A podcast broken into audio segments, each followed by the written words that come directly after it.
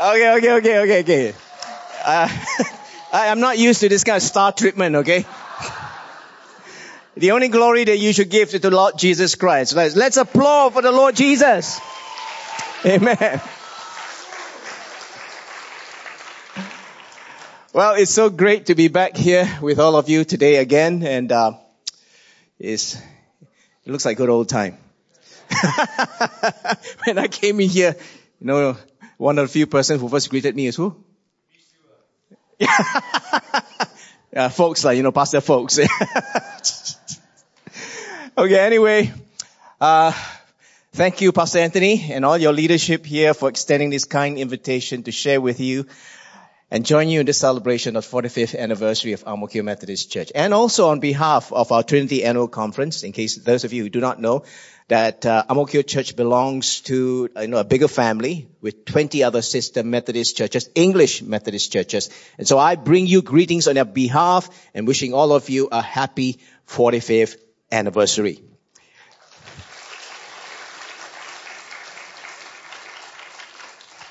so this morning we had, uh, or I had uh, uh, another anniversary, uh, church anniversary to attend. It's uh, at uh, Cane Hill, and so I was uh, rushing here and uh, having my lunch halfway.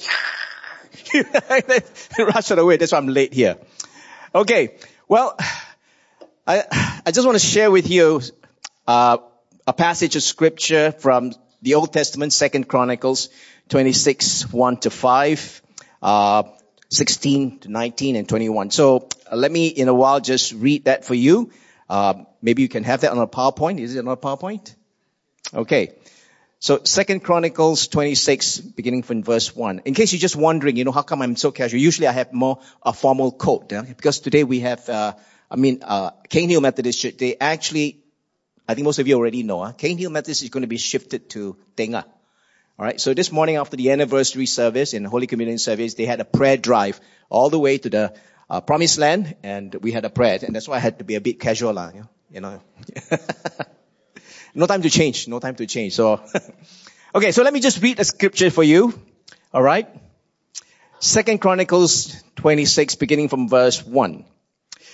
Then all the people of Judah took Uzziah, who was 16 years old, and made him king in place of his father Amaziah. Now he was the one who built Elath and restored it to Judah after Amaziah rested with his ancestors. Uzziah was only 16 years old when he became king and he reigned in Jerusalem 52 years. His mother's name was Jecoliah. She was from Jerusalem. And he did what was right in the eyes of the Lord. And just as his father Amaziah had done, he sought God during the days of Zechariah, who instructed him in the fear of God.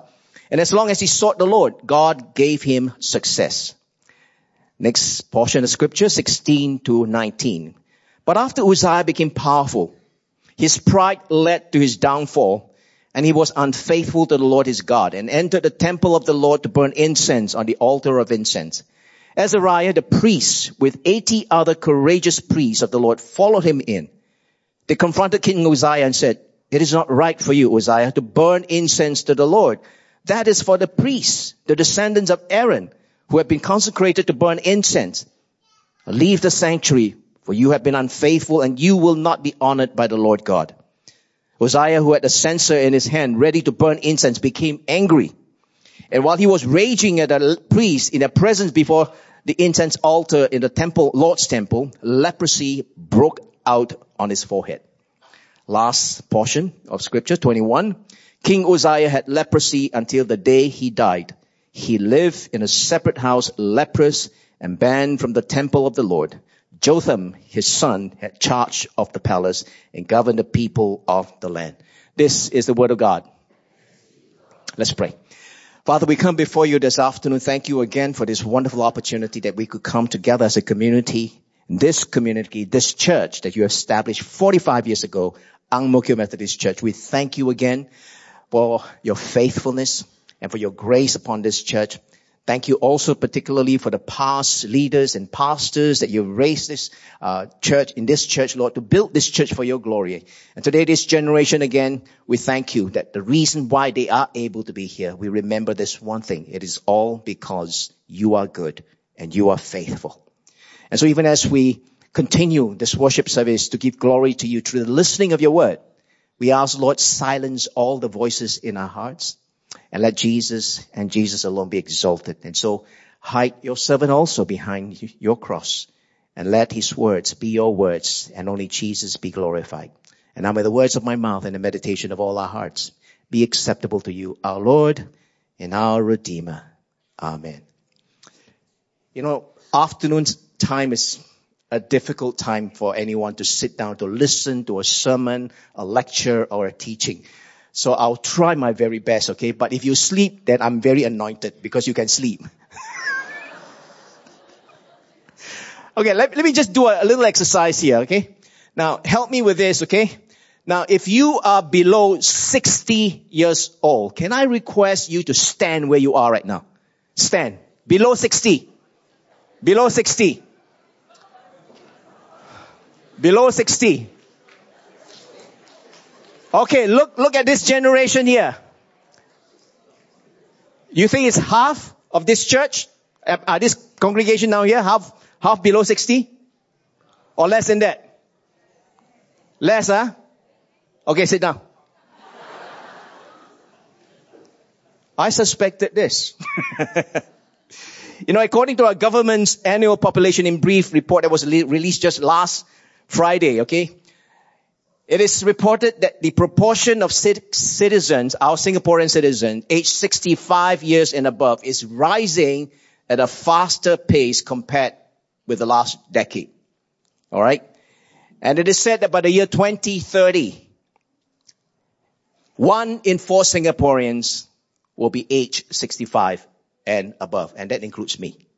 Okay? And so you can see just now as you stood up, you know, less than half of this church is below 60. And, um, you know, someone said to me, I can't remember where from our annual conference gathering, you know, uh, anecdotally, they, you know, someone said that the Methodist Church, okay, the rate of aging population ratio is much faster than the national average. And I think it's true. All right. Um, well, God has blessed us with so much, you know, uh, people, you know, in the past itself, you know, but our congregation in reality are aging. Okay.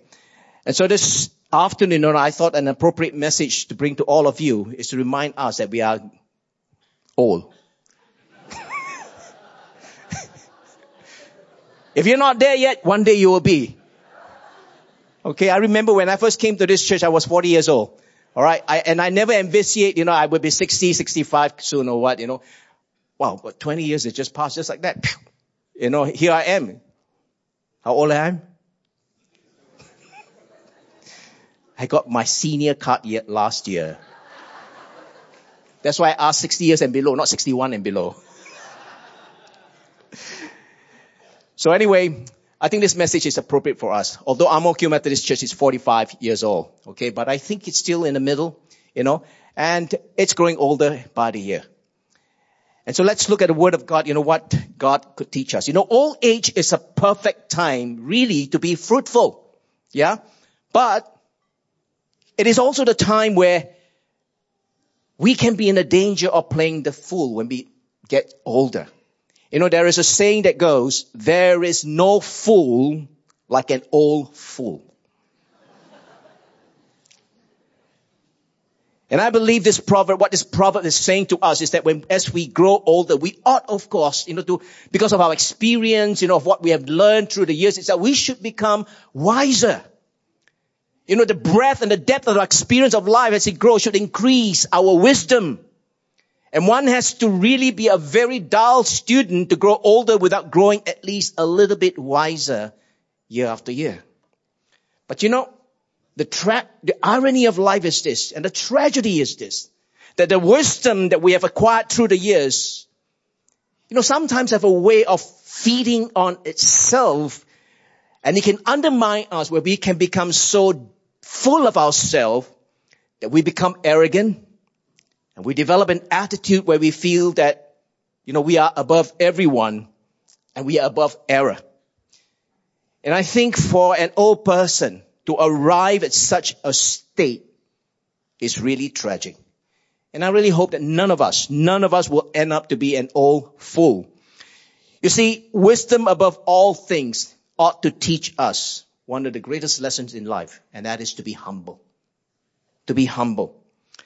You know, humility is a virtue that involves wisdom of a more than worldly kind, a virtue which is hard to gain and even harder, you know, to keep. And of course, sometimes other people help us in the course of it. You know, some people help us to lose that kind of judgment, that kind of wisdom in our life.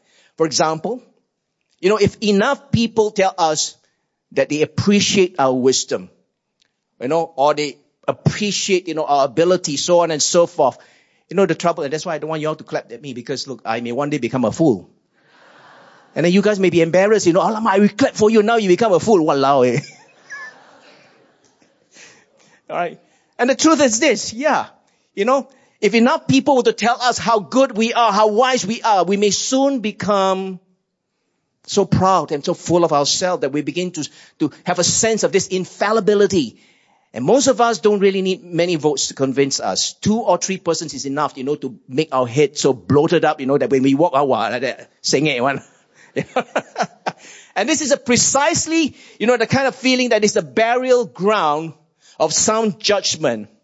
Once we become full of ourselves, once we have the sense of infallibility. You see, and that will prevent us really from hearing any other voice other than our own and that include voices, both human and divine. Now I have no doubt about that, okay? The, the fact is this, that all of us, all of us are vulnerable and especially vulnerable to foolish decisions as we grow older. The very qualities that make us wise can also be the very qualities that undermine us, make us more susceptible to such fallibility, and then we become an old fool. And that's the reason why, you know, older people, you know, sometimes in the midst of a discussion, you know, they, they, they sometimes like this tendency, they have this tendency to interject, you know, talk, talk, talk, talk, talk, talk, and then interject, you know. Uh, when you live as long as I have, you know better. All right? Or otherwise they shut you up, you know. What That ah, sounds familiar? Uh, old people? Oh, I don't call old people. Uh, uh elder people? You know the literal translation, right? I've eaten more salt than you have eaten more rice. And obviously, you know, when, when someone spout that kind of statement, what happened is, is you know, they tend to silence all other conversation. Especially if you're the oldest person with a, you know, a crop of white hair down here. I see a few down here. Wow, white hair one down Wow, respect, I respect, respect. And then, you know, uh, usually when these people speak, you know, there's silence. Then, you know, the, the older person is, you know, ensconced to the throne of infallibility, a place that makes them vulnerable. And so the saying is true. There is no fool like an old fool. Now, while this pungent proverb, okay, does not appear in scriptures. The scripture, scriptures, however, does provide us some notable examples of aged foolishness. And so for the remaining of our time, I'd like to bring for us three examples. In fact, three kings in the Bible to show us, you know, what all aged foolishness looks like. So quickly, alright, the first one is King Uzziah. The passage of scripture that I read for all of us. Now who is King Uzziah? Let me just briefly say that. Well, according to the scripture that we've learned just now and read just now, we learned that this, he's, he became a king in, in, in Judah while he was just a young person, 16 years old. You know, imagine a 16 years old becoming a sovereign, a king, ruling over a country, making decision, you know, of life and death even. I mean, can you entrust that to a 16 year old? But this Uzziah became king. 16 years old. And he reigned for 52 years. And we were told from scripture that he enjoyed victory after victory, success after success during the early years of his kingship. In fact, according to the word of God, King Uzziah received the highest vote of confidence in kings, right? The chronicle, uh, the chronicler or the historians recorded for us in Second Chronicles 26, 4, where it says, he did what was right in the Lord's eyes. You know, you look at all the kings, whenever they have that phrase, that's the highest commendation that a person or a king can receive. And so the chronicler proceeds to give a very impressive summary of Uzziah's achievement and one of the most complete of its kind in the books of Kings and Chronicles. We learn that King Uzziah fame spread far and wide as a result because of his success. Maybe he was able, you know, he was talented and surrounded by good people that help him. But what happened was this. When all the success came to him, he became so powerful. And that's where the tragic fate awaits King Uzziah. Instead of growing wise as he gets older, he turns out to be a fool. And Second Chronicles 26, 16 reads for us. But after Uzziah became powerful, his pride, pride led to his downfall. He was unfaithful to the Lord his God and entered the temple of the Lord to burn incense on the altar of incense. Now, if you know your Bible well, you will know that it was not in the place or right or responsibility of a king to take over and perform religious duties in the temple of God. That is not the king's responsibility. The role and responsibility was strictly, you know, reserved for priests. Anything to do with the temple, you know, that's a responsibility of the priest. But scripture records for us that King Uzziah became so powerful that, you know, now he thinks that, well, he can just take over anything he wants. And so he disregarded God's instruction and instead he went straight to the temple and he performed the religious duties that were restricted only to the priests. And as a result of his action, what happened was this, we were told. King Uzziah incurred the wrath of God, where God smite him with leprosy, where he lived the last years of his life in a pathetic state, separated from his family, barred from worshiping in the Lord's temple until he died.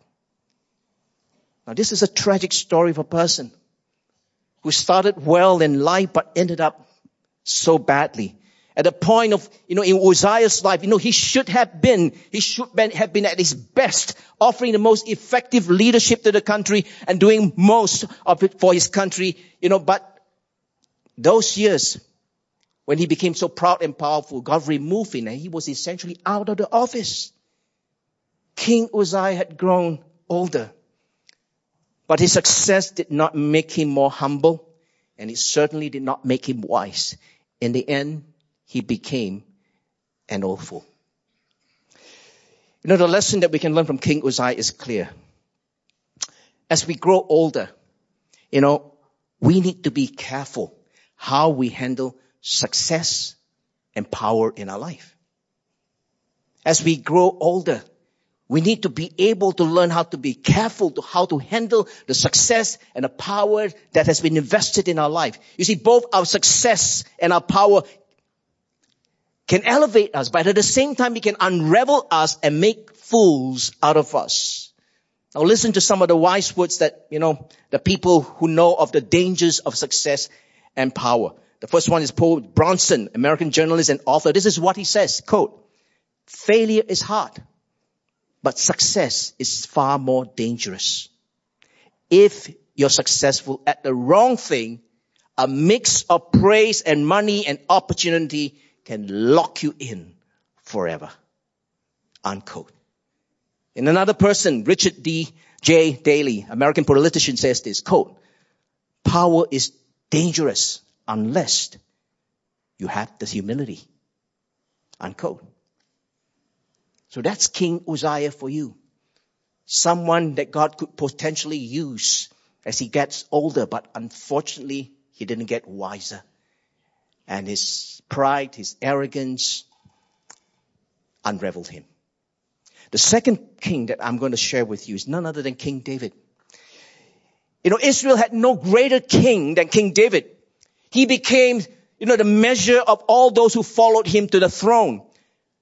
And you know David, you know, he's described as what? A man after God's heart.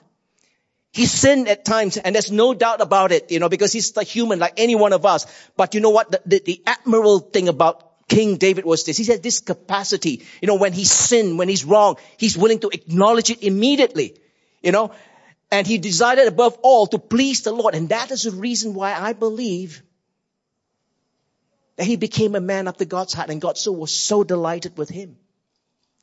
But unfortunately, unfortunately, this king is also among those who played the fool in his last days and worse. He did so in reprise of some of his noblest moment. Now let me tell you the story. You see, in David's reign as king of Israel, you may recall that King David suffered a very devastating blow involving his son Absalom. The son who at one time, you know, seemed to be the most promising member of the royal family to take over King David.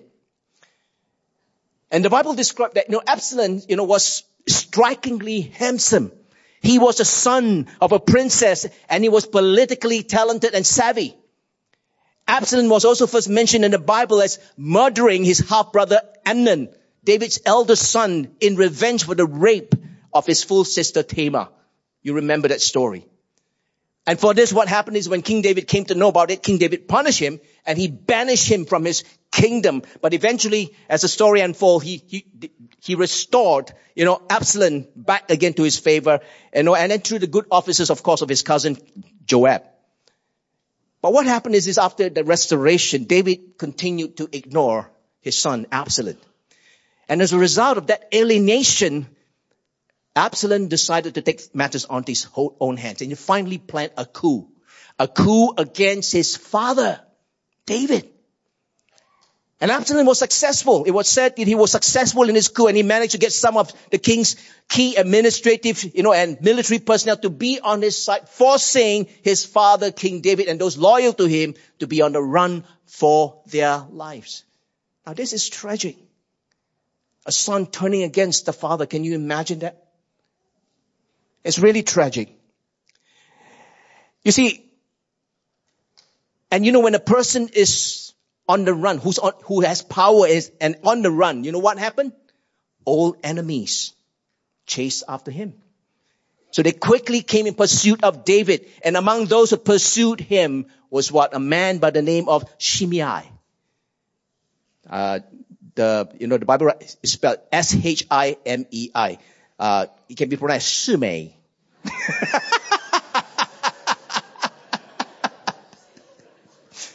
uh, but the correct spelling is Shimei, okay? Now, who's Shimei? well, he, he, he was a distant relative of the late King Saul. As David and his men fled, you know, Shimei took the opportunity. Now is the time to get back at this king, you know, who's, you know, who had, you know, gone against my cousin. No, no, he was not happy. So he stood by the rock's side. And as David and his men came by, you know, he started taking rocks and threw at him. He threw at him, you know, calling him murderer, murderer, you know, despicable. And this you can find in second chronic, um, second Samuel 16, 17, 16, 7, sorry. And one of David's God, you know, was so angry, you know, because David didn't do anything. So he asked permission, you know, to kill this Shimei. Yeah, and you know what? How did King David respond? This was his finest moment. This is what he said. David said in 2 Samuel 16, 11 to 12, he says this. He says to the God, my son, my own flesh and blood is trying to kill me. Now how much more than this Benjamite? Leave him alone. Let him curse. For the Lord has told him to. It may be that the Lord will look upon my misery and restore to me his covenant blessing instead of his curse today. You know, my friends, you want to know another reason why God is, you know, so endeared to David. It's because of this. His, you know, he, he's not a person who pursue vengeance. And you know that famous episode when he had opportunity to king King Saul. He didn't lift his finger when King Saul was served right to him, once he killed King Saul, all his problems be solved, but he did not take matters into his own hand. And here we see another episode of this. In the midst of defeat and public shame, you know, David was at his finest. He could easily summon his God, you know, to get rid of this Shimei. But you know what? A few days later, David's character proved even better. His forces managed to bring the whole revolt under control. And though at a great price, David was once more restored to his throne and he was secured on his throne. And one of the first person to come, you know, this time, you know, to, to offer him congratulations was who? None other than Shimei. The very person when King David was running, you know, throw stone. Wow, curse him, a murderer. No, what now? Oh, praise the Lord, you are back. Wow, you know, Saka. wow, si big Saka. Wow, eh. Shimei come in and offer congratulations, you know. And scripture records for us that Shimei, you know, fell to his feet, you know, you know, and, and upon David's feet, you know, and pleaded for David for mercy, you know. And, and this is what he says, you know, uh, in 2 Samuel 19, 19, 20, he says, may the Lord not hold me guilty.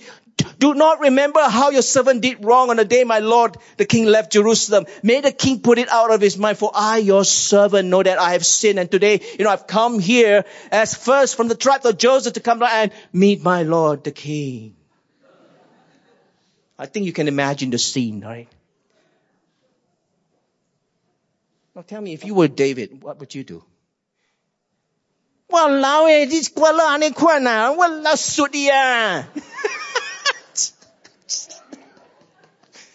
Sorry, ah, today I'm in the mood. Ah, the Hokkien all came out. uh, most of the time in the president office, you know.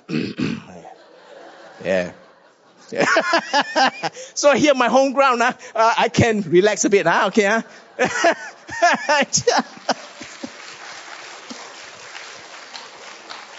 Ah, no, okay, like, actually the truth is this, like, I know it's afternoon, that's why I'm trying to make you a little bit you know, attentive to me. okay, anyway, you know, I talk to you afterwards.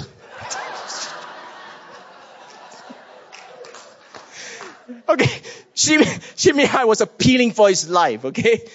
Because he now realized that he had played the fool, both in his judgment and his words and his actions, okay? And one of David's attendants actually wanted to kill Shimei. But here's where King David once again rose to his finest hour. In 2 Samuel 19:22, he says this. David replied, "Now what does this have to do with you, you sons of Zeruiah, one of the gods that want to offer to kill uh, Shimei? What right do you have to interfere? Should anyone be put to death in Israel today? Don't I know that today I'm king over Israel?" It was David's finest hour. You see, David knew who he was. He didn't have to destroy anyone to prove that he was king. And you know, I wish the story of David would just have ended there, you know, and we would have a great memory of David. And I like the last picture, you know, of King David is one of the Bible's finest characters to be studied in, a study in nobility. Unfortunately, what happened is this, as King David grew older, his age came with a mixture of wisdom and pettiness. You see, in his parting words of counsel to his successor Solomon in 1 Kings 2, David urged his son Solomon, you know, everything fine, you know, giving advice to Solomon to walk in God's way, observe God's law, commandment, and judgment. Then in the list of the details, David gave one instruction that totally showed his foolishness. 1 Kings 2, 8, 9. Let me read that for you. He says this. And remember you have with you Shimei, son of Gera, the Benjamite from Bahurim, who called down bitter curses on me the day I went to Mahanaim. And when he came down to meet me at Jordan, I swore to him by the Lord, I will not put you to death by the sword. But now, but now, do not consider him innocent you're a man of wisdom. You know what to do with him. Bring his gray head down to the grave in blood. You know, those are the last recorded words of King David. Now, it's hard to imagine that such contrary counsel come from the very same lips. And honestly, these are not the words that I would like David to make his exit. Now what happened? What happened? You know, years before, David knew he, who he was. He knew he was king. He didn't have to execute anyone to convince himself to his office. He knew that God was at his side. You know, when God is with you, you know, you, if you trust God, you don't have to take matters on his, to your own hands. You can leave it to God to settle it. And he knew that from experience. But what happened when he grew older? Not just older, but old. And by this time he has given up the throne. He's no longer had the sufficient body heat to fall asleep in comfort. You oh, know, and then he has passed the kingship to his son Solomon. And all that is left for him right now was what? Revenge. Revenge. Revenge on a poor fool who is hardly worth mentioning. And you know what? What David did really in taking revenge was that David reduces himself to Shim, Shimei's level. Now who's playing the fool now? Now David is the one playing the fool. And here's the sorriest part of the story. You know, Shimei couldn't make a fool of David years before when he mocked the king along the roadside when King David was fleeing away. But Shimei looked ridiculous, you know, when he was taunting, cursing David, you know, throwing stones at him, you know, and David looked so kingly, maintaining his dignity. But you know what in the end? Shimei wins. Shimei wins. In time, Solomon had Shimei executed, and you know what?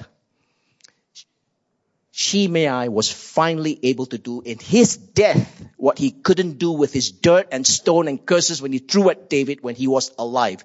And that is, he was able to make David look like a pathetic fool, a person full of pettiness. And so here's a fair warning to all of us. Since all of us have the unfortunate, you know, capacity to harbor a grudge, right? You know, a grudge with it, if you don't realize it comes with a hunger for revenge. You know, it's really bad stuff to hide in our soul, in some dark corners of our soul during our days of strength. You know, when our bodies get less strong and our self-esteem susceptible, you know, we may decide wanting to resurrect this grudge, not only to its ugly size, but to enlarge it to a place where it can really do real harm. And then the proverb proves true. There is no fool like an old fool. And so from the life of King David, we do well to heed the word of God that warns us about harboring bitterness, anger in our heart as we grow older because there will be consequences and it can be disastrous. Hebrews 12, 15, I know in the Living Bible translation says this. Watch out that no bitterness takes root among you, for as it springs up, it causes deep trouble, hurting many in their spiritual lives. So the final example, that's the second example of a king. The final example is David's son. None other than who? King Solomon. King Solomon, the wisest man that ever lived. If ever a young man had everything going on in his life, it was King Solomon. Cherished son of the great king ordained to the throne by his father and by God. He received an endowment that every king, every president, every prime minister, governor, mayor, college president or corporate executive, executive could only long and long for only. What was the gift? The gift of wisdom. The gift of wisdom. He asked God, you know, when God says, no, I give you anything you want, you just name it. He didn't ask for riches, wealth, fame, nothing. He only asked for one thing. Wisdom. Why? So that he could fulfill his assignment as king to govern the country with justice and insight. Any person who rises to the executive level can take courses, you know, in administration and in decision making in 101. But wisdom, you can't find that in all those courses. There's something else. While a person can pick up, you know, wisdom in, you know, salient part, you know, to life's journey and experiences of life, there are, however, some wisdom, what we call instincts of wisdom that cannot be learned. It cannot be picked up by sheer human experience. It is simply a gift from God. And this was the kind of unique wisdom that God had gifted Solomon. But you know, the tragic thing about Solomon is that as he grew older, he did not grow wiser. He didn't steward this gift of wisdom that God has given him well. You see, one of the things you know that Solomon had an eye for beauty. Beauty in gardens, books, horses, wonders of nature, and especially what? Niran. Niran. You know, at first, you know what happened was this, you know, he married Pharaoh's daughter, which may have been somewhat of a political act, you know. And certainly I think it was a wisdom that God gives him also to guarantee peace so that, you know, they make alliance, you know. Huh? because in those days, what happened, you know, when, when Solomon inherited the kingdom from King David, you know, they, they were still not having peace. They were still having fightings, you know, with the neighbors, all this type of thing, you know. And so he came up with this brilliant idea. You know, why don't we become chinke? What do you think? He went to approach his leader. I, you know, I, I marry their daughters, you know, and then after that we become chinke lah, you know, they're in-laws, you know, so, you know, we are kakinang, you know, so kakinang, bo xiang kang ma. I said, tam xiong, right? Come tam xiong, right? And so that was what he did. But scriptures, because what he didn't stop there. He began to love many other foreign women. Okay, Bible quiz time. How many wives did Solomon have? Huh? 1,000? Who said that? Come on here and stand. 1,000, that's correct. Okay. Alright. To be precise, you know, uh, 700, I think, wives and 300 concubines. Yeah. 1,000. Wow. Any man like that? you got 1,000 problem. hey, sorry, sorry, I, am not being sexist. Ah, sorry, sorry. Ah, uh, please forgive me, woman, after you come and attack me. ah, yeah, yeah, yeah. Pastor Melvin always remind me, never mess around with the woman. Sorry, ah, sorry, ah. now I'm, I'm going to see me, ah, please, ah, please, ah. okay. And so what happened? We were told that this woman came from various nations, you know, and that the Lord expressly commanded that no Israelite is supposed to marry, you know, these foreign men, women. Why? Because they may turn their hearts to their God. But you know, by this time, maybe, you know, Solomon was already getting very influential. You know, he thought, you know, he was above God. And so he didn't heed God's word. He thought he was wiser. He went ahead, intermarried all these foreign women. In the end, God's word proved true. The woman that he married unraveled him and turned his heart towards their gods. You can read all about it in 1 Kings chapter 11. You know, the man who built a temple that honored God and prayed at his dedication, you know, one of the most memorable prayers in scripture chooses as an old man going from one pagan shrine to another, playing a fool, a poor old fool. Now what made him do it? How could this man of wisdom stumble into such foolishness? You know, I'm sure flattery plays a part, his foreign wife's flattery. You know, like the saying says, 英雄难过美人关. Right? All the girl needs to do is, please, honey, please, please. You know, and, you know, the man's heart melt. And King Solomon, because he loved foreign women, you know, his heart melt. Okay, la, okay, la. Okay, okay, okay, okay. Go ahead, go ahead, you know. So one thing is clear over the years, Solomon forgot some of the very important things that he learned. First, he forgot that his role as a king was God's gift to him. There were siblings who were more senior than him, you know, but God chose him. He forgot that. Secondly, he forgot that God had bestowed him with his unique wisdom so that he can be a blessing to the nation and bring glory to God. Third and finally, Solomon forgot his own prayers. Remember that at the dedication of the temple, he said to God that God was a covenant keeper who blessed those who showed loyalty, who walked before him with all their heart. 1 Kings 8:23. You know, it's surprisingly how easy it is for us to forget past spiritual experiences, including our past prayer. You know, the truly, truly great souls and saints are those who never forget their spiritual experiences and prayers to God.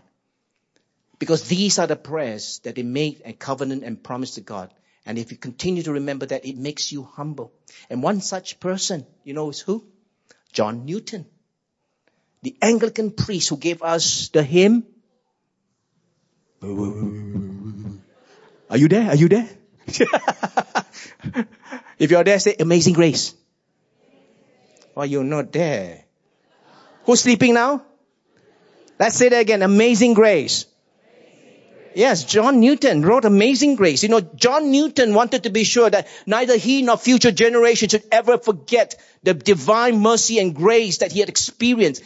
In fact, in his epitaph, you know, that he prepared for his own burial, he used these words. Quote, John Newton Clerk, once an infidel and a libertine, but the rich mercy of our Lord Jesus, Lord and Savior Jesus Christ, preserved, restored, pardoned, and appointed to preach the faith he had long labored to destroy. John Newton remembered. And that kept him humble. And he was wise till the day he died. You know, Solomon would have done well if he had followed exactly what John Newton did to engrave his earlier prayer, where he could read it in his later years, faltering years, to remind him to be faithful to God, but he didn't. And so there we have three examples of aged foolishness. And so as I bring my sharing to a close, I'd like to answer a final question. Can tahan? Can I? Ah, okay. I give it to you. All right. And so, as I bring my sharing to a close, you know, I want to just share, you know, a few lessons on how we can protect ourselves to the passing of years, you know, from growing to be an old fool. So the first lesson quickly is this. We must always remember our past, our beginnings. Remember where we came from. The people, especially who have blessed us with their words, with their gifts, their love, the times that we have been saved from our own sin and foolishness because they have helped us. We must never forget all these people in our lives. We remember also many unearned blessing. You know, how God has blessed us. And honestly, those blessings is not because you're so good, you know, you're fantastic. No, it was really sheer grace of God. It is no great tragedy to forget, you know, when we leave our keys or some name or event, but it's quite another thing to forget past blessings because the memory of who we are, the nature of our indebtedness is what I call character memory. When you remember your past, it keeps you humble. And research, research, research has shown that remembering our past is fundamental to being part of what is to be a human. And importantly, our personal past memories give us a sense of continuity. The same person. You know, when you begin humbly, you want to remain humble, right? And that's one key. As you remember your past, your past can help you to be humble, to remember your humble beginning. They provide important details of who we are and who we like to be. So that's the first thing. The second thing that we can guard against is this, from going to be an old fool. Guard against any pride and bitterness in our lives.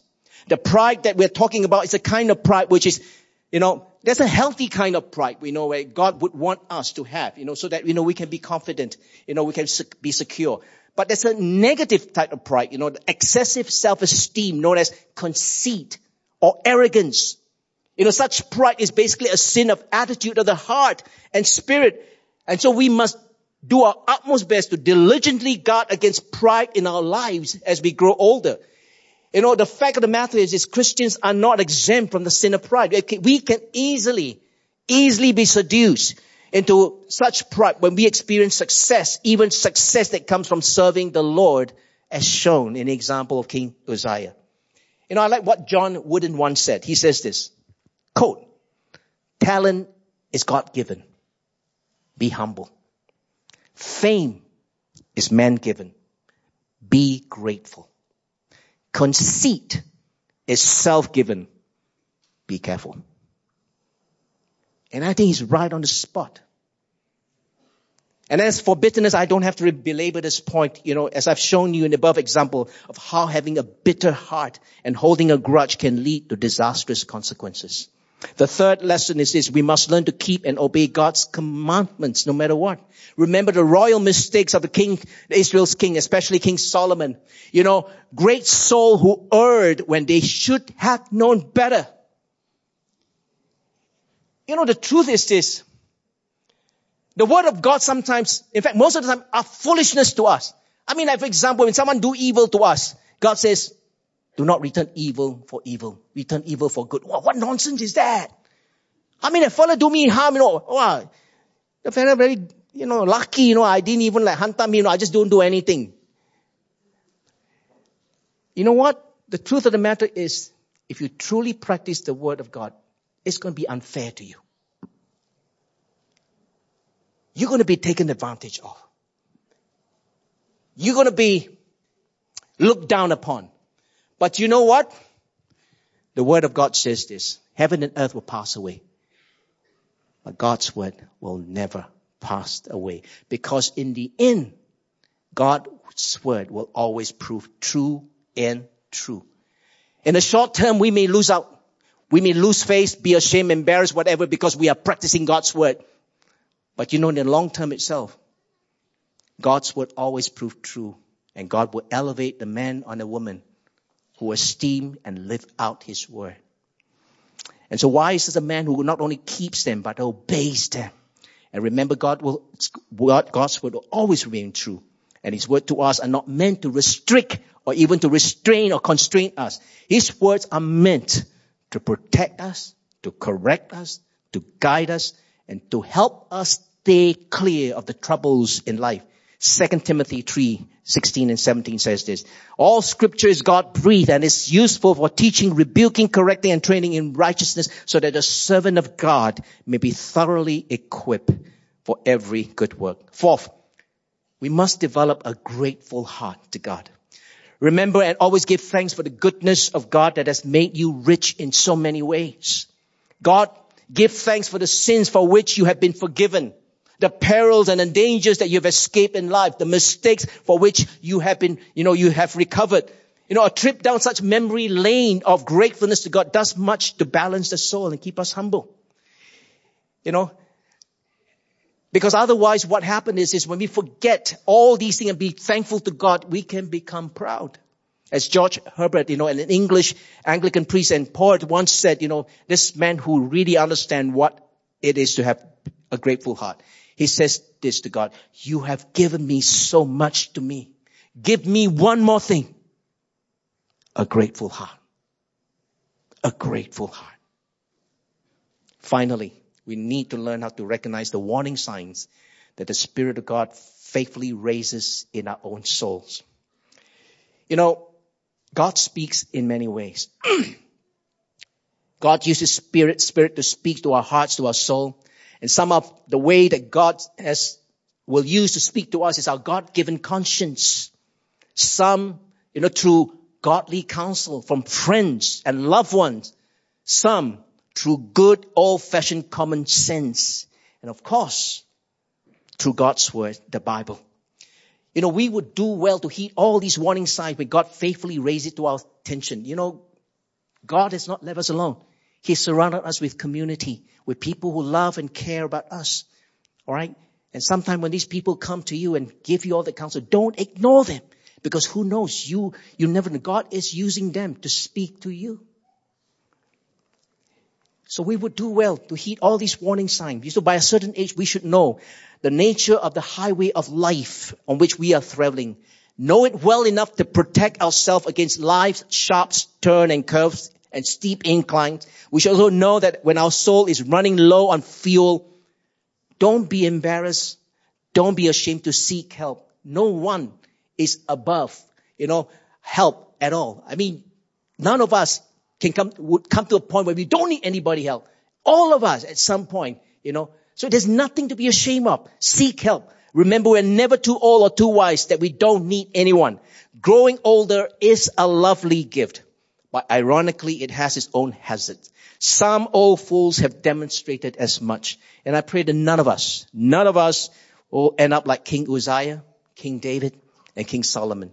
And remember God's grace and God's wisdom are abundant for every age. And for my prayer for all of us, that as you and I grow older, may we continue to grow in grace and in the wisdom of our Lord. Amen. Let's pray. Let's pray. Let's pray. Lord, we come before you. We thank you again for your scripture, your word that comes alive to us. And this afternoon, Lord, we thank you again for helping us understand how it is so important it is that as we grow older, we don't end up to be old fools like King Uzziah, King Solomon, and King David.